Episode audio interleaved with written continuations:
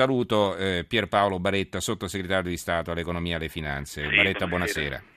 Buonasera, buonasera a voi. Allora, eh, ricordo ancora i nostri recapiti 800 05 05 78 il numero verde e eh, se volete inviare un sms il numero è il 335 699 29 49. Incominciamo, sottosegretario, con una valutazione politica. Eh, solo 316 sì, proprio il minimo indispensabile. Lei come la vede la stabilità della maggioranza? Ma insomma, devo dire era un po' prevedibile che ci fossero anche delle, diciamo, delle defezioni. Il dibattito è stato un dibattito abbastanza eh, vivace, quindi insomma, non, non considero questo un dato che può inficiare l'equilibrio della maggioranza. Ad esempio nella legge di stabilità stiamo andando avanti direi bene con una coesione della maggioranza piuttosto robusta, quindi dipende anche dalle materie. Può avvicinarsi un po' al microfono che la sentiamo male. Sì, dipende anche sì. dalle materie in discussione. Sì. Allora, eh, i contenuti, veniamo ai contenuti, cosa è cambiato rispetto al, all'originale presentato dal governo? Pronto? Sì, mi sente? La sento male, pronto? Mi sente? Mi scusi, ma sono alla Camera che stiamo ancora lavorando. Ah, ecco. Comunque mi riesce a sentire ora? Vagamente, sì, mi dica, mi dica. Le chiedevo cosa è cambiato per quanto riguarda i contenuti rispetto alla stesura iniziale, quella presentata dal governo. Beh, è cambiata, parliamo del Job Act, è cambiata sì. tutta la formulazione dell'articolo 18 che ha recepito quello che era stato deciso nella, eh, nella direzione del Partito Democratico ancora 20 giorni fa, per questo penso che non ci sia nessuna sorpresa rispetto a questa novità, c'era stata una discussione, una votazione che ha fatto sì che fossero attenuate le, le formule relative all'utilizzo del, del, del, reintegro, ma che non fosse escluso del tutto per uh, la parte dei licenziamenti anche disciplinari. Senta, invece sul TFR ci sono stati interventi correttivi o no?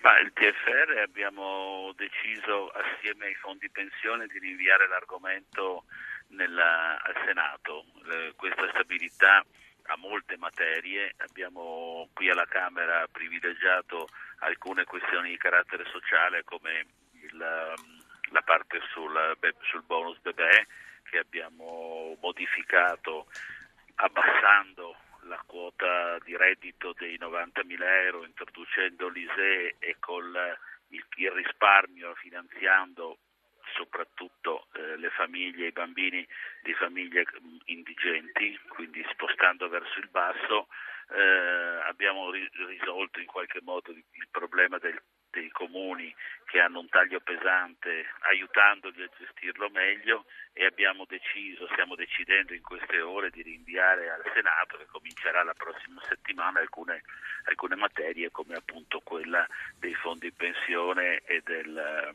del TFR. Eh, perché un ascoltatore, Stefano, ricorda, Barretto non più di un mese fa aveva detto che si sarebbe rivista la tassazione sui sì. fondi pensione. sì, esatto, Quindi. il rinvio al Senato non mm. implica mm. che, che, non le rivediamo, significa semplicemente che non ne discutiamo adesso, ne discutiamo attorno a una decina di giorni. Io resto convinto che è un tema sul quale eh, è utile che il governo si faccia carico, tra l'altro di un'opinione molto diffusa anche tra tutti i gruppi parlamentari. Allora, che cosa succederà adesso al Senato? Perché non è escluso che la modificano di nuovo questa, questa legge sul lavoro e debba tornare un'altra volta alla Camera, no? questo rimpallo estenuante. Ma insomma, diciamo, penso molto poco, nel senso che si va verso una stabilizzazione del, de, degli argomenti. Cioè il grosso è stato fatto, insomma. Mm. Sì, i punti sensibili sono, sono stati affrontati e quindi credo che insomma, si va progressivamente con un sistema ad imbuto, no? si va risolvendo mano a mano i problemi e poi eh, si arriva a una conclusione. Una pross- una, un'ulteriore lettura è, è, è, prevedibile, ma sostanzialmente andiamo verso la conclusione anche nei tempi che il Presidente del Consiglio ha richiesto, cioè che si chiude entro l'anno. Cosa importante è che rispetto al dibattito europeo non sottovalutiamo che c'è molta attenzione sulla riforma del mercato del lavoro. Allora, veniamo a un provvedimento che però non è nel, nel Jobs Act né nella legge di stabilità, che è questo del famoso del canone RAI nella bolletta elettrica. un'idea che sembra eh, slittata perlomeno di un anno, è soltanto perché i tempi sono ristretti o avete in mente qualcos'altro?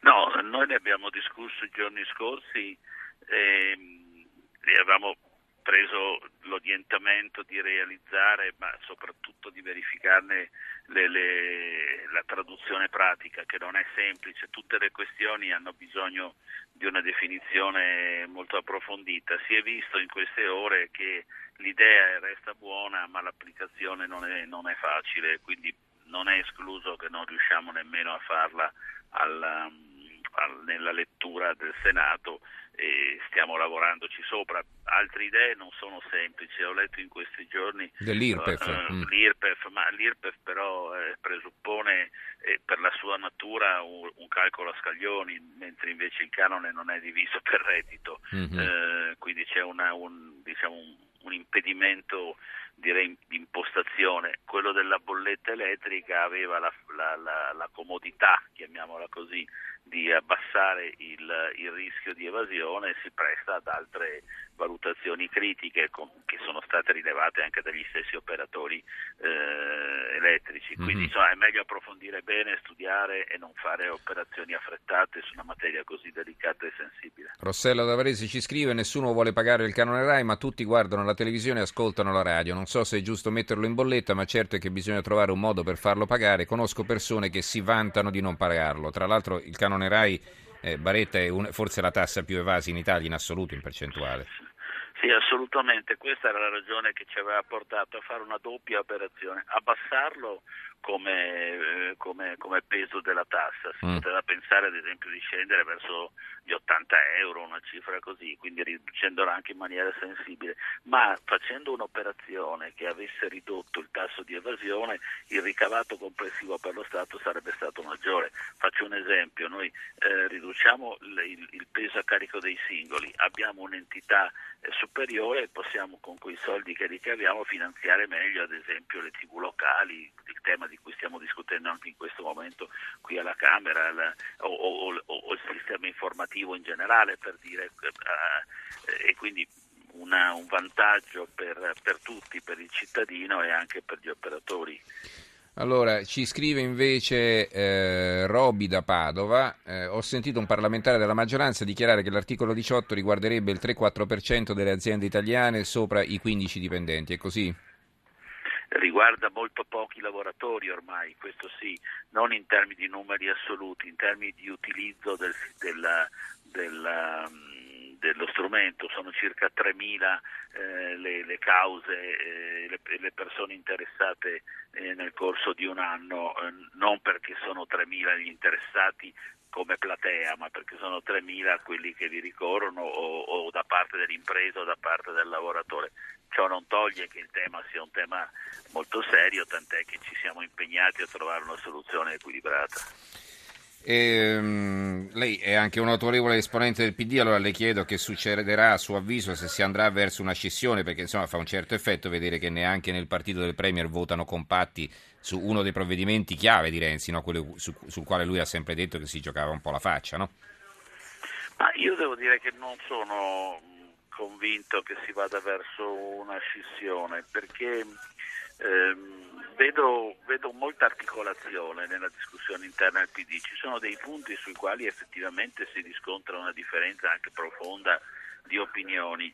Ci sono altre materie, altri temi sui quali invece si realizza una, una, unità e anche una visione condivisa. Quindi mi pare una dialettica forte accentuata che poi questo avvenga su un tema come il lavoro, devo dire, non mi sorprende. Quanti anni sono che su questo tema c'è una comprensibile discussione economica, sociale, politica e anche culturale, però non è che questo significhi che allora... Eh, c'è una scissione tutte le volte che ci si trova in differenti opinioni all'interno di un'organizzazione, questo non presuppone lasciarla, eh, quindi te, credo che non siamo in questa, questa svolta.